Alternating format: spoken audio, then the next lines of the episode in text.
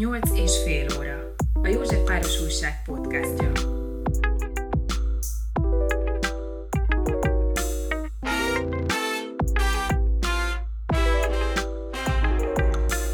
Bányai Géza vagyok, és Gyémánt Ágnessel, az LMBTQI személyek, szüleinek és hozzátartozóinak csoportja vezetőjével, ez, egy Facebook csoport, beszélgetünk, néhány nappal a Pride előtt vagyunk. Az érdekessége a beszélgetésünknek az lesz, hogy nem egy érintett meleg szemét kérdezünk arról, hogy ő mit gondol, hanem, hanem azt, azt akarjuk megtudni, hogy mit gondolnak a hozzátartozók és a szülők, amikor kiderül az, hogy mondjuk a gyermek az a saját neméhez vonzódik.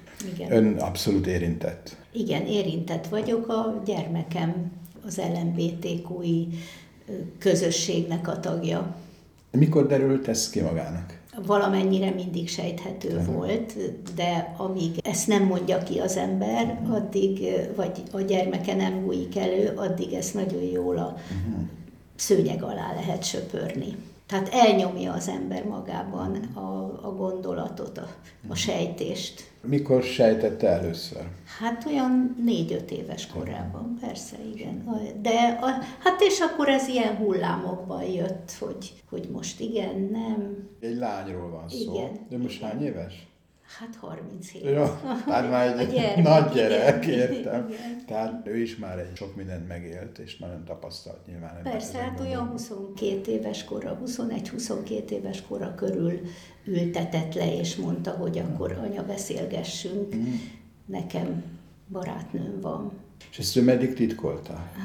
Vagyis meddig nem, nem beszélgettek róla? Igen, ne, hát így egy ilyen 20 éves kora, 21-2 éves kora. De hogy ez mit tudom én már 16-15, milyen ideje lappangott, hogy mondjam, ez a téma maguk között? Hát olyan 14-15 éves korától kezdve lappangott, beszéltünk is róla néha, de aztán mindig úgy látszott, hogy hát mégsem aztán egyszer csak kimondta, és akkor mindig azt szoktam mondani, hogy ahogy manifestálódott, úgy kellett belátnom, hogy ez így van. És mi volt az első reakciója? Az első az az volt, hogy el kéne menni talán pszichológushoz, és aztán ezt később meg is bántam, bár én nem úgy gondoltam, ahogy ő értette, mert én azért gondoltam, hogy menjen el pszichológushoz, hogy egy kicsit az segítsen neki feldolgozni ezt az egészet, vagy kezelni, hogy hogyan tud majd előbújni másoknak, vagy, vagy hogy hogy tudja a munkahelyén ezt felvállalni, vagy bármi módon felvállalni. De ő azt hitte, úgy érezte, hogy én arra gondolok, hogy talán, hogy ezt kezeltessük, vagy hogy elmúljon. Ez eszébe se jutott? Hát nem, nem, nem. nem. Azért ennyire tájékozott voltam, uh-huh. ha nem is túlzottam. Tehát ő az az eset volt, akinél már gyakorlatilag gyerekkorából is érzékelhető volt, hogy az orientációja az a saját neme felé igen, meg. Igen, nem? mert hogy ő tulajdonképpen nem leszbikus, hanem ő nem bináris. Ami azt jelenti, hogy ő nem határozza meg magáról azt, hogy ő férfi vagy nő, hanem mind a kettő tulajdonságokból hordoz magában valamit, mm. amit ő nem akar magában elnyomni. Mm. Nem is akarom félrevinni a beszélgetést, mert ugye ez egy külön óriási terület, azért most már LMBTQI, de van, hogy még folytatják, Igen. hogy milyen Igen. betűkkel jelzik ezt a eltérést. Minek nevezné? Változat. Az emberi szexualitásnak egy változata. Mm. Egy, egy skálán helyezkednek el. Én nem akarok most belemenni abba, hogy ő mit érez, vagy ő hogy gondolja. Azt hiszem, hogy ő tudja a legjobban. Azért mondtam uh-huh. ezt, mert hogy ő rajta azért a viselkedésében látszott inkább. Tehát ő, ő nagyon szeretett fiúkkal játszani, fiús játékokat játszott, focizott, uh-huh. mászókázott, uh-huh. biciklizett, a lányokat azokat inkább megvédte, ha barátnője volt, akkor támogatóan viselkedett velük, nem szerette a lányos játékokat uh-huh. igazán, hiába kapott Barbie babát, az nem érdekelte. Egy intim kérdés, ez lehet, hogy kivágom, hogy a maguk családja az ma is egybe van? Nem, a, mi már régen elváltunk a férjemmel, aztán volt egy élettársam. De még gyerek de volt a lánya? Hát 7 éves volt, 7 amikor éves mi elváltunk, mm-hmm. igen. Mm-hmm. De az apja az elfogadó volt egyébként, mert volt neki meleg barátja. Tehát tulajdonképpen az édesapja is megértő volt. Igen, igen. Amikor 21 éves korában ő ezt kimondta, akkor ezt csak önnek mondta el először, vagy mind a kettejüknek? Nem, akkor, akkor nem volt éppen senki már. Ön azután elkezdett szervezni egy csoportot, ez mikor jutott az eszébe? Hát ez azért később, jóval 2016-ban, októberben kezdtem ezt a csoportot szervezni. 2016-ban a Pride-on a lányomnak a... Én még mindig lányomat mondok, hol, ott ugye a, mondjuk a nem binárisok vagy a transzneműek, azok azok inkább semlegesen, vagy pedig a másik. Ezt nyelvileg nem lehet kifejezni. Igen, a gyermekem. A gyermekem, de, a gyermekem igen, de az meg nekem valahogy kicsit személytelenebb, vagy uh-huh. nem tudom miért. Uh-huh. És ő azt mondta, hogy őt ez egyáltalán uh-huh. nem zavarja. A mostani párja mondott egy beszédet a Pride-on. Ők mind a ketten aktivisták voltak. Uh-huh és engem az annyira megindított, hogy akkor én elhatároztam, hogy én egy év múlva beszédet mondok a Pride-on, és közben meg éreztem, hogy, hogy nem nagyon van hova fordulni a szülőknek. Persze volt a háttértársaságnak a telefonos segély szolgálata, meg személyi segítő, de mégis, ha csak a szülők és támogatók között, egymás között tudnánk megbeszélni, az mennyivel jobb lenne. Mekkora most ez a társaság, tehát mennyire népes hát, a Most már több mint ezren vagyunk, persze azok nem mind szülők, hanem a gyerekek, mert a gyerekeken keresztül lehet megtalálni a szülőket is. De még nem számoltam össze, de nagyon sok szülő van. Minden hónapban szervezünk egy egy ilyen szülői találkozó. Ami egy személyes találkozó. Ahol, igen, igen. Hát olyan 8-10-12-tel jövünk mm-hmm. össze személyesen, és közben be tudnak a többiek kapcsolódni online. Tehát van, amikor Amerikából jelentkeznek be, van, amikor nem tudom én, Kiskunfélegyházáról. Ez egy nagyon hasznos dolog, mert ugyan nem mindig van újdonság, hanem egymás között megbeszéljük az érzéseinket, vagy hogy mi történt velünk, vagy a gyerekünkkel közben, és minden évben szervezünk egy családi napot, ami most volt éppen nyolcadikán, ott előadókat is szoktunk meghívni, és akkor ezek inkább azok a szakmai találkozók, amikor ilyen oldaláról is meg tudjuk közelíteni ezt a dolgot. Pszichológus a Szél Dávid volt, uh-huh. Az Antoni Ritát ismeri, és a Perinfalvi Rita volt a három előadónk. Mm. És ilyenkor aztán élőkönyvtárat szervezünk. Az mit jelent? Az élőkönyvtárban olyan személyek lesznek az élőkönyvek, akik saját maguk érintettek, tehát mondhatom, hogy tapasztalati szakértők, és őket lehet kölcsönözni, és őket olvasni. Lehet tőlük kérdezni bármit. Uh-huh. Ez egy szervezett esemény, tehát van könyvtáros, és akkor, uh-huh. akkor ki lehet kölcsönözni azokat a címeket, akik éppen akkor elvállalták a beszélgetést. Maga is szokott élőkönyv lenni? Igen. És magadnak mi a címe? Én LMBTQI gyermekszülője. Ez a címe? Igen. Él, és még néha mozgássérült. Hogy Mert az egy ilyen ke- ráadás. Igen, Aha. hát vagy kettő az egyben.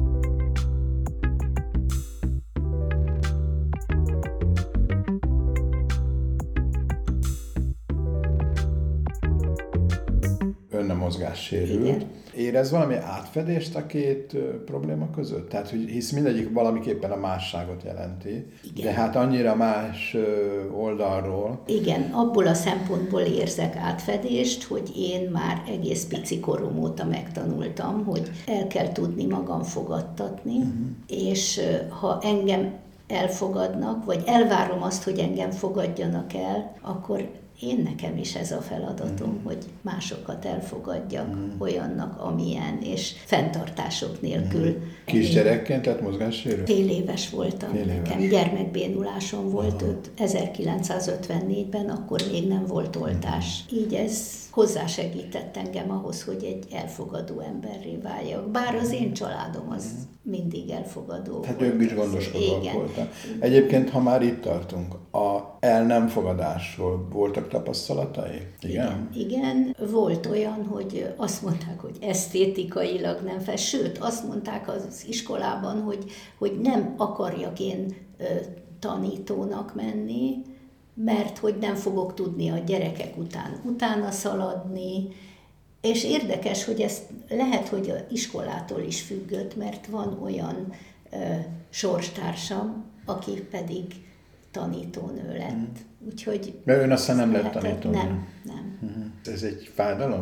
Hát ma már éppen nem. Ha látja a végét igen, az igen, iskola igen, akkor annyira nem sajnálja. De nem, én mindig szerettem uh-huh. emberekkel foglalkozni, úgyhogy sok mindent csináltam, uh-huh. és, és mindig az ember volt a központban. Arra vagyok kíváncsi, ez egy nyilván egy személyes tapasztalat, de nyilván már tapasztalatokat is cseréltek, hogy van-e olyan mozzanat, amin legalább beszélgetés szintjén, mert nem tudom, hogy ezt igazából meg lehet állapítani, hogy egy gyereknek a, az érdeklődése a szexuális érdeklődése, azt vajon mennyire befolyásolhatják, vagy módosíthatják a családi sorsváltozások, traumák, mondjuk például egy vállás, uh-huh. vagy egy olyan személynek a jelenléte, aki szexuálisan bántalmazott egy kisfiút vagy kislányt, és akkor ez valamiképpen elindított egy másfajta gondolkodást, ami később másfelé ment. Azt azért kérdezem igazából, mert amikor ezt kimondta, vagy rájött, akkor feltételezem, de nem tudom, hogy így van-e. Mit Lehet, hogy végigfuttatott dolgokat, hogy mit, mit, mit rontott... rontottam el. Hát ezt minden szülő felteszi uh-huh. magának, igen.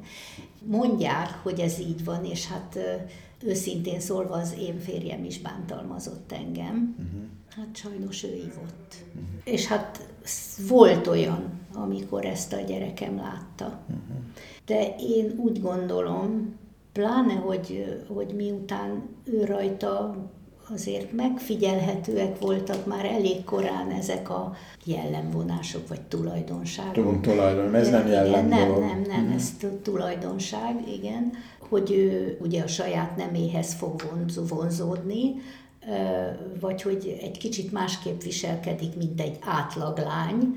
Mondják ezt, de, de mégis én nem hiszem, hogy például nálunk ez befolyásoló tényező volt, és én valahogy mindig úgy gondolom, hogy ez nem feltétlen, igazából én nem tudom.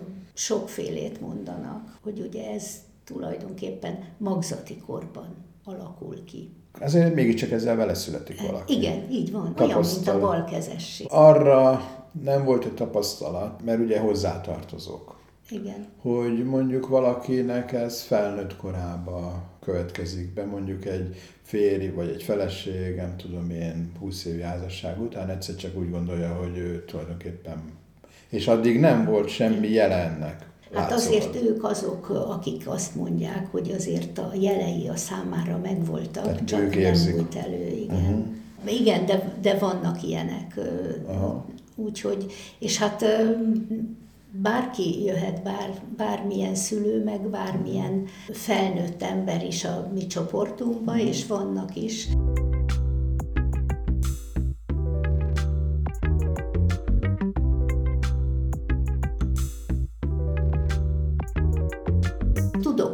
Aki, aki ellenezte, vagy, vagy nehezen fogadta el, aztán idő kell. Mindenféleképpen minden szülőnek, minden gyernek, gyereknek egyrészt neki is idő kell ahhoz, hogy önmagát elfogadja. És a szülőnek is idő kell ahhoz, hogy ezt a helyzetet elfogadja, mert ugye egy szülőnek is van egy, egy életterve, ahogy felnövekszik, szocializálódik, elképzeli, hogy majd az ő jövője milyen lesz, és abban természetesen benne van, hogy tanul, felnő, férjhez megy, vagy megnősül, gyerekei lesznek, és akkor ez a terv, ez tulajdonképpen összeomlik egy pillanat alatt, amikor a gyerek előbújik, vagy amikor ugye rájön az ember, mert hát nem mindenkinek bújik elő. Én úgy tudom, hogy a maga lányának van egy lánya. Nem, lánya nem. van, fia van. Fia van, oké, oké, oké. Akkor maga ellenpélda, az, az unoka így iránti van. vágya, az mégiscsak teljesült. Igen, így Hisz van. nagymama. Így van. Kétszeres nagymama Kétszeres vagyok. nagymama. Úgy van, hogy a, a lányom előző kapcsolatában van egy gyerek, akit az előző párja szült, ugye, mert ő is lány, uh-huh. És hát a kapcsolat azért olyan maradt, hogy a gyerekkel ugyanúgy találkozunk, a, a szülő anyjával él, uh-huh. de két hetenként találkozunk, uh-huh ugyanúgy, mint egy, uh-huh. egy vasárnapi uh-huh. apukánál. Uh-huh. Igen, és akkor a nyaralások is úgy vannak, hogy minden hónap második fele az mi családunkban van, és ő egy teljes jogú családtag. És akkor most jött a, az öcsi, úgyhogy... Azért két kérdésem mindjárt lenne, hogy az egyik egy ilyen egy nagyon profán dolog, hogy hát hogyan... Hát én nem tartottam a gyertyát. Tehát lényeg az, hogy valahogy megszervezték. Persze, és így van, a dolog. igen. Okay. igen. Lányoknál azért egyszerűbb, mint a férfiaknál ezt megoldani. Ugye a férfiak inkább örökbe fogadnak. Igen, igen, persze. Vagy béranyát fogadnak. Egy pár dologra itt nyilván a gyermeket tudna választ adni, de én a, azt szeretném tudni, ahogy ön látja pontosan. Az egyik dolog az, hogy az unoka, mondjuk a kisfiú, aki most hány éves? Még nincs kettő. Ja, még nagyon pici, aha. Igen. És a másik unoka? Hát ő már nagy. Ő már Tizen.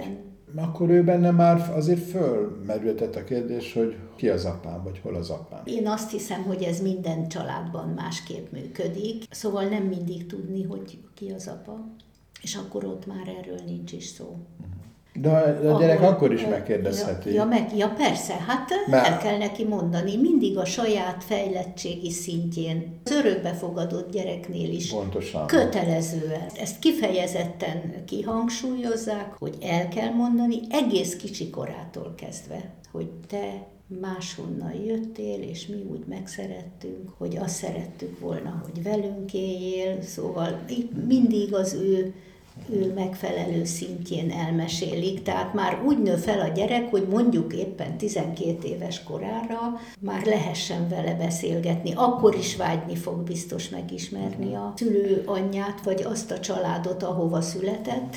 Ezt el kell mondani, és ezt ugyanúgy a mi családunkban is mindent tud. Ő is mindig mindent ilyen folyamatában tudott meg, tehát hogy nem uh-huh. volt egy beszélgetés, aha, hanem aha. valamit, amit kérdezett, arra uh-huh. kapott választ, hol az én apukám, ennyi. Uh-huh. És akkor válaszoltak egy, sőt ugye a legjobb az, amikor visszakérdeznek, hogy te mit gondolsz, hogy hol lehet, és akkor, akkor annak függvényében válaszolni, hogy a gyerek mit, mit válaszolt erre, mert akkor tudom kikövetkeztetni azt, hogy ő, ő hogy gondolkozik erről.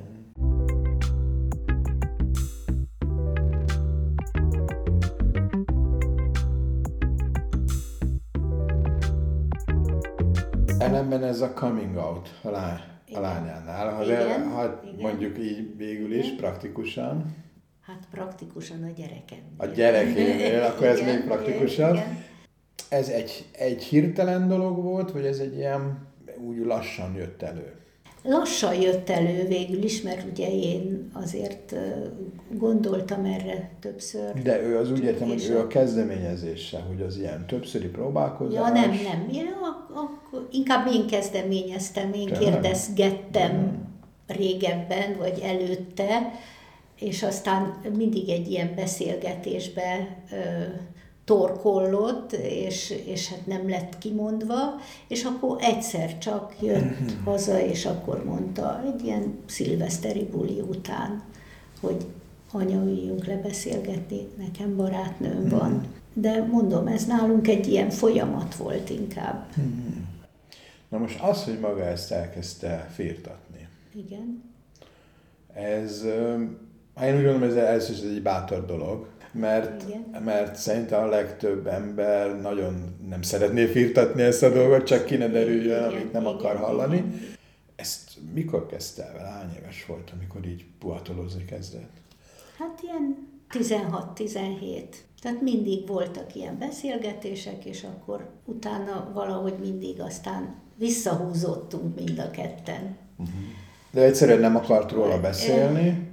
Vagy maga is félt attól, hogy túlnyomja a témát? Én, én, én, is féltem attól, másrészt ő is, ő sem biztos, hogy még akkor tudta magáról, vagy, vagy tisztába jött azzal, hogy mi van most éppen ő vele. Mert ő nem járt fiúval soha az előtt. Ezt nem mondanám. Tehát még ez is előfordul. Persze, hát Igen? Hát minden fiatal megpróbál megfelelni a társadalmi elvárásoknak. Aha. Én szerintem ez ezért Ez egyébként a, ebben a körben ez egy tapasztalat, hogy, a, hogy a fiatalok függetlenül attól, igen, hogy mi a belső igen, érzésük? Igen, igen, igen. igen, igen. Uh-huh. Hát nagyon sokan megházasodnak, gyerekük Jó, van, elmennek. és aztán uh-huh. Mhm. 40-50 éves korukban jönnek rá, hogy uh-huh. ők mégis melegek, vagy uh-huh. transzneműek, Úgyhogy ez elég sok, sok esetben előfordul. Na most a családon belül ez a, hogy nevezzük ezt, hogy, hogy szép nevezni? Most, mert másságnak szoktuk nevezni. Hát így lehet. Mehet így? Mert persze. Mert ugye mindig van valamihoz képest, Igen. és ez, tehát mindig, mindig valami, valamihoz hasonlítunk Igen. ilyenkor. De hát ha egyszer valamiben a szivárvány minden színében van valami, akkor nyilván csak egy, mindig egy másik színhöz lehet csak hasonlítani. Igen. Igazából olyasmire szerettem volna kérdezni, amiről maguk valószínűleg beszélgetnek a Igen. csoporton belül. Tehát mik azok Igen. a témák? Tehát milyen, milyen tipikus problémák jönnek elő? Mert maga, a maga története az egy történet a, a sok közül. Ugye? Igen, hát egy kicsit mindegy, mindegyikünké más, az biztos minden egyes családban másképp jön elő, meg másképp fogadják. Vannak olyan családok, ahol egyáltalán nem fogadják el, és akkor az illető az kivonul abból a családból, és mondjuk például a párjának a családja lesz az ő családja. És hát azt is szoktuk mondani, hogy azért nem feltétlenül kell mindig erőltetni azt, hogy egy olyan nem elfogadó családban maradjon, ahol, ahol bántják, uh-huh. ahol nem szeretik.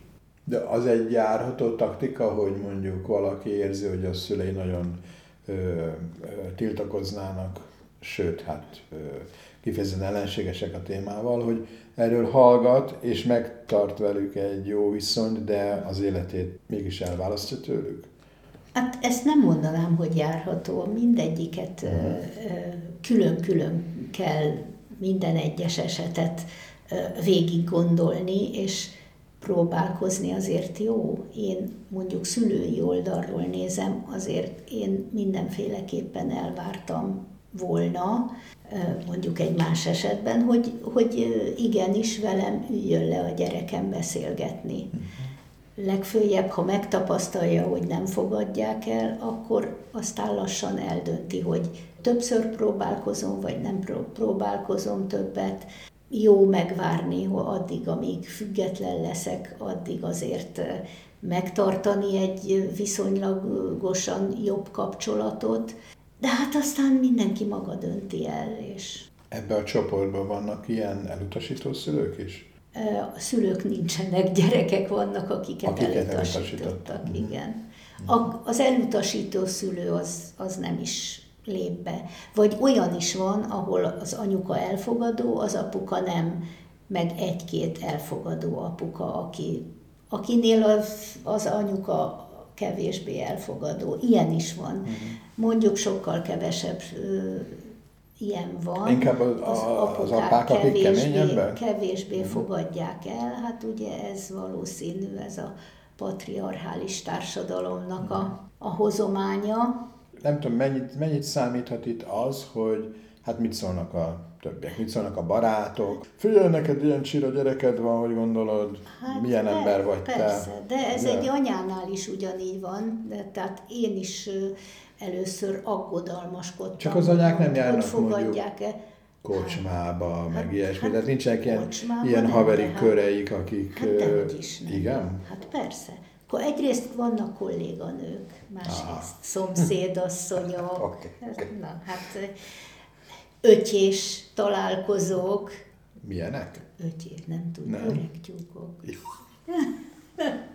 Egyesülete. Ah, értem.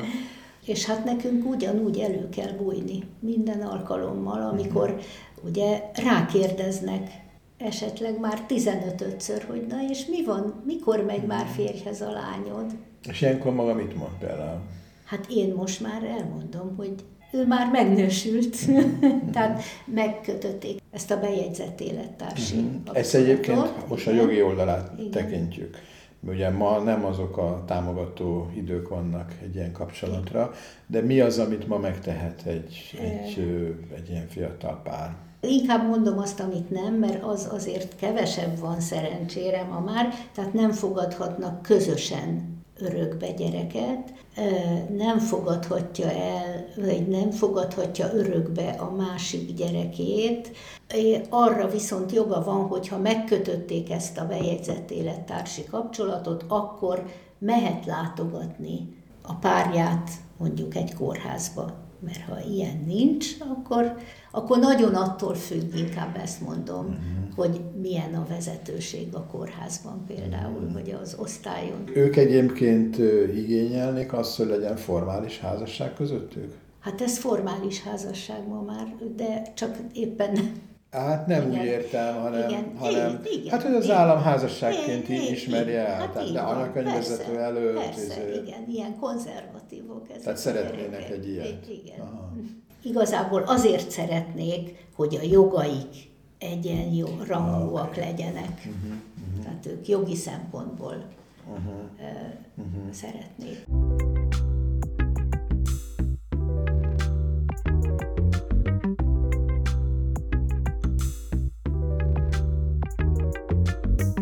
Talán, ha ezt abszolút jogi szempontból gondolják, ami, Igen. amit meg el lehet fogadni, ha két ember együtt él, ez nem egy elvi kérdés, hogy a házasság szentségét ki akarják Hát ha sajátítani. házasság szentségéről van szó, akkor egyházi esküvőnek kéne lennie. Meg nem kéne elválni. nem, meg ne, ja, hát például igen. De hát ez, szóval ennyire nem. Ennyire nem.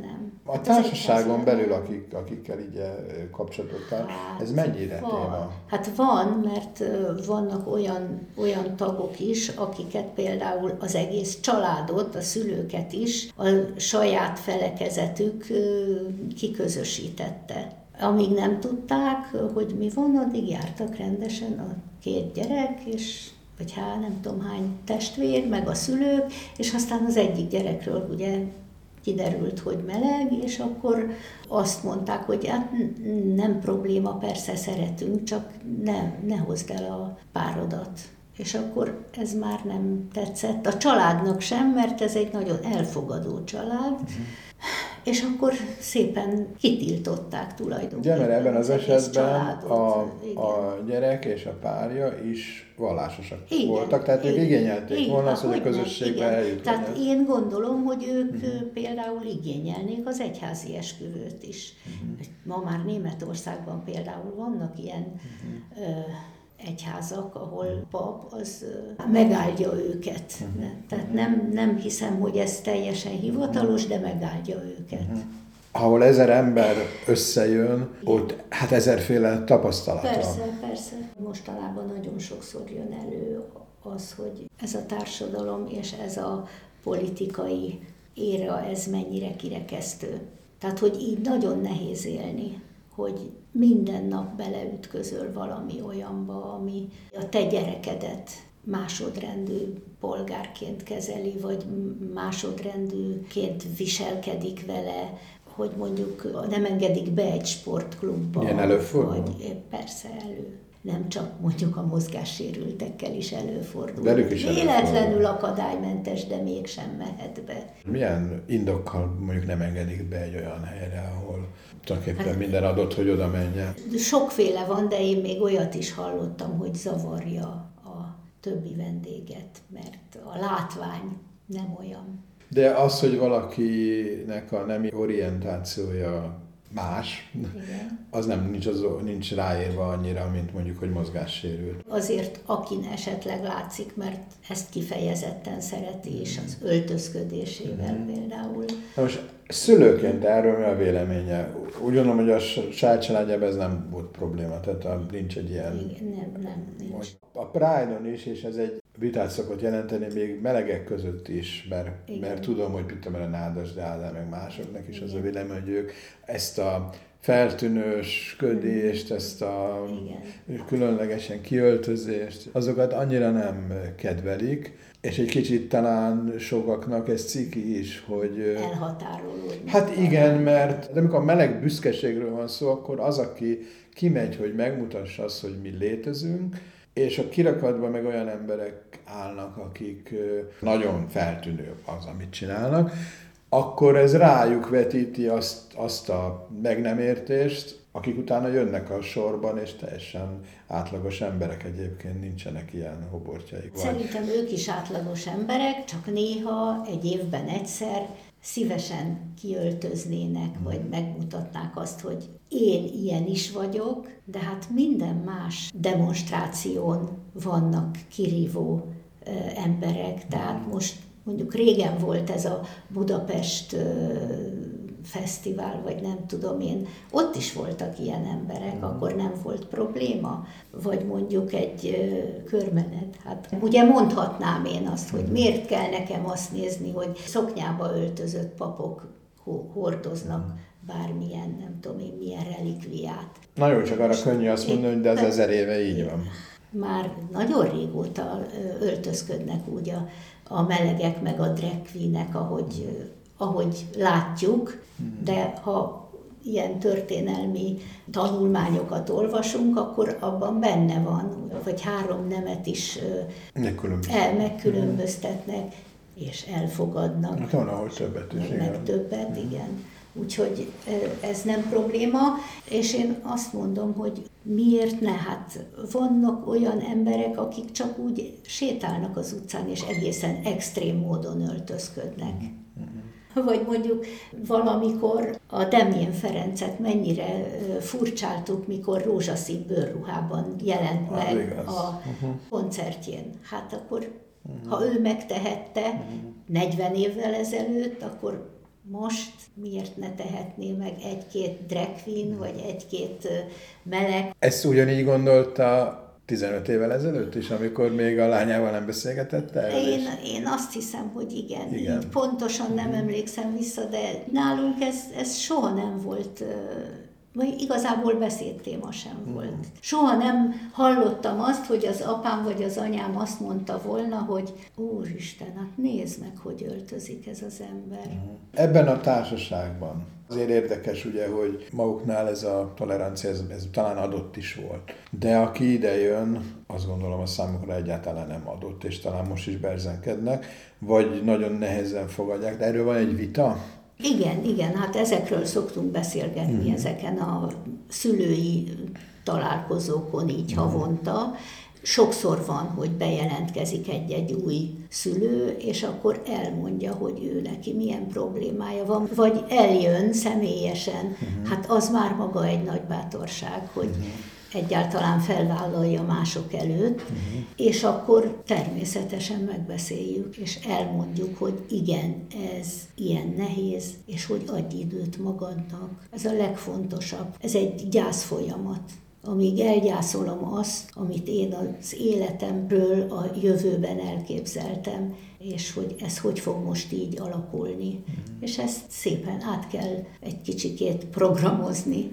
Úgy nem lehet élni, hogy valamit nem fogadok el, és egy állandó a harcban vagyok önmagammal.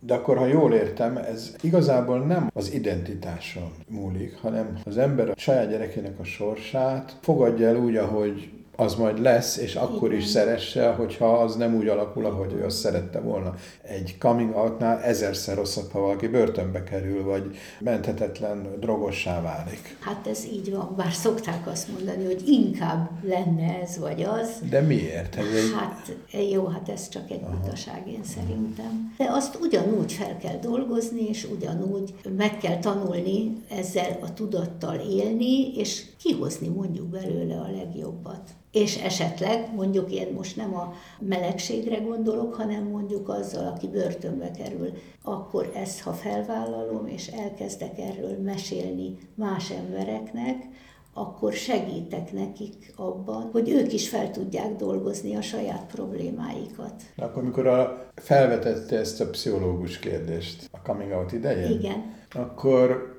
igazából mondhatta volna a lánya, hogy de hát neked kéne most egy pszichológus. Igen, hát mm. persze, szerintem lehet, hogy még mondta is, de azt tudom, hogy én azután fölhívtam egy lelkisegélyszolgálatot. Mm.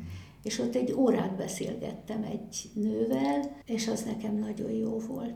Mindenképpen kell valami segítség, mert nagyon kevesen vannak azok, akik így ezt teljesen egyedül fel tudják dolgozni. Ma már nem szégyen pszichológushoz menni, uh-huh. vagy akár csak tényleg felhívni egy lelki segélyt, és uh-huh. mondjuk kétszer-háromszor beszélgetni valakivel.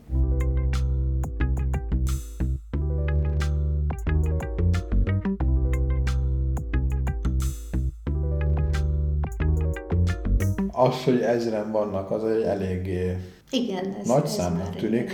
Van-e arra elképzelés, hogy vajon Magyarországon hány szülőt érinthet ez a kérdés? Hát ugye a társadalomnak 5-7 százalékát mondják most így a statisztikák valahogy ezt mutatják. Az azt jelenti, hogy 10 millió emberből 5-700 ezer ember LMBTQ. Uh-huh i ember. És akkor ennek van egy anyukája, meg egy apukája általában. Hát azért mondjuk azt, hogy elfogadják őket és támogatják, ez azt jelenti, hogy ugye az már egy millió ember, és akkor vannak testvérek, meg barátok, tehát szerintem kettő millió ember biztos, hogy van, aki valamennyire személyesen érintett és, és támogató. Úgyhogy ez már egy elég nagy mennyiség ahhoz, hogy valamit tudjanak tenni. Úgy gondolja egyébként, hogy ez a 500 ezer, vagy mindegy lehetne 700 ezer ember, aki LMBTQI, stb. kategóriába tartozik, ők mind azok, akik ezt már megvallották és tudatosak, vagy ebbe vele tartozik valószínűleg mindenki, aki ben ez ott lappang, és mint mondta, van, hogy házasságban él, és Igen, el van ez a dolog ásva neki. A kutatásokban ugye azok szerepelnek, akik kimondták, hogy uh-huh. én annak, ennek vagy annak vallom magam. Uh-huh. Azért azt kell mondani, hogy ez valójában nem az a apró kis probléma, amit egyszerűen a szőnyeg alá lehet söpörni, mert egy nagyon nagy puklik keletkezik a szőnyeg alá. Így van, így van. Tehát akkor itt most az államnak a hozzáállása ehhez, talán nem is tudják, hogy miben nyúlnak bele, nem? Szerintem tudja. Hogy látja, hogy ez az egész kérdéskör, ennek hol lenne a helye normálisan a társadalomban? Tehát ha nincs az egész föl tupírozva, nincs föl ajzva a világ ezzel kapcsolatban. Sehol. Nem lenne probléma. Hát miért kéne, hogy ez probléma legyen? Mindenki olyan, amilyen, azt csinál, amit akar addig, amíg a másik embernek ezzel nem árt de akkor ez nem lenne nagyobb probléma, mint bármilyen más változás mondjuk egy család életébe, vagy egy valakinek a sorsába, ami másokat érint. Vegyük megint ezt, hogy egy gyerek alkoholista lesz, ami meg fog történni az emberek egy részébe, sokkal nagyobb részébe. Én tudom, ez egy társadalmi probléma, Igen. de egészségügyi probléma is az LMBT emberek pedig nem egészségügyi probléma. A gyerekekre nézve, mert ugye itt a gyerekvédelmi törvényeket hoznak, ja. pedofiliáról beszélnek, és homoszexuálisokat üldöznek. De azért belülről látva, mégis azért meg kell kérdezzem, és nyilván itt van egy tapasztalat is, hogy az LMBTQ családoknak a gyermekei számára meghatározó-e, tehát az ő identitás választásukban van egy szerepe, vagy ez teljesen függetlennek látják? Teljesen független. Hogyha azt mondjuk, hogy ez tulajdonképpen vele született dolog, esetleg valami befolyásolja, de hát két,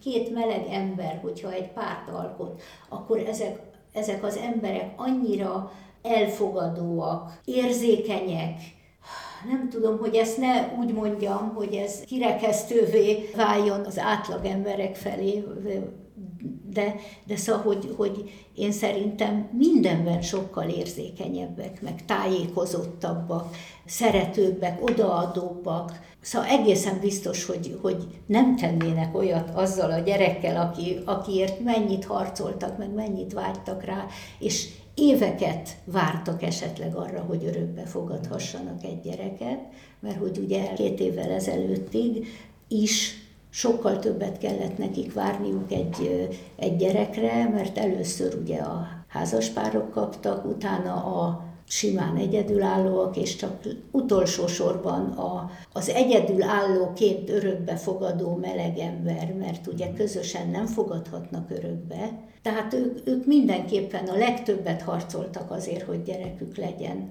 Hát miért akarnák azt, hogy, hogy meg hát ez egy vele született dolog, hát örökölni biztos nem örökölték, de úgy egyébként meg, mondjuk, hogyha én a saját gyerekemből indulok ki.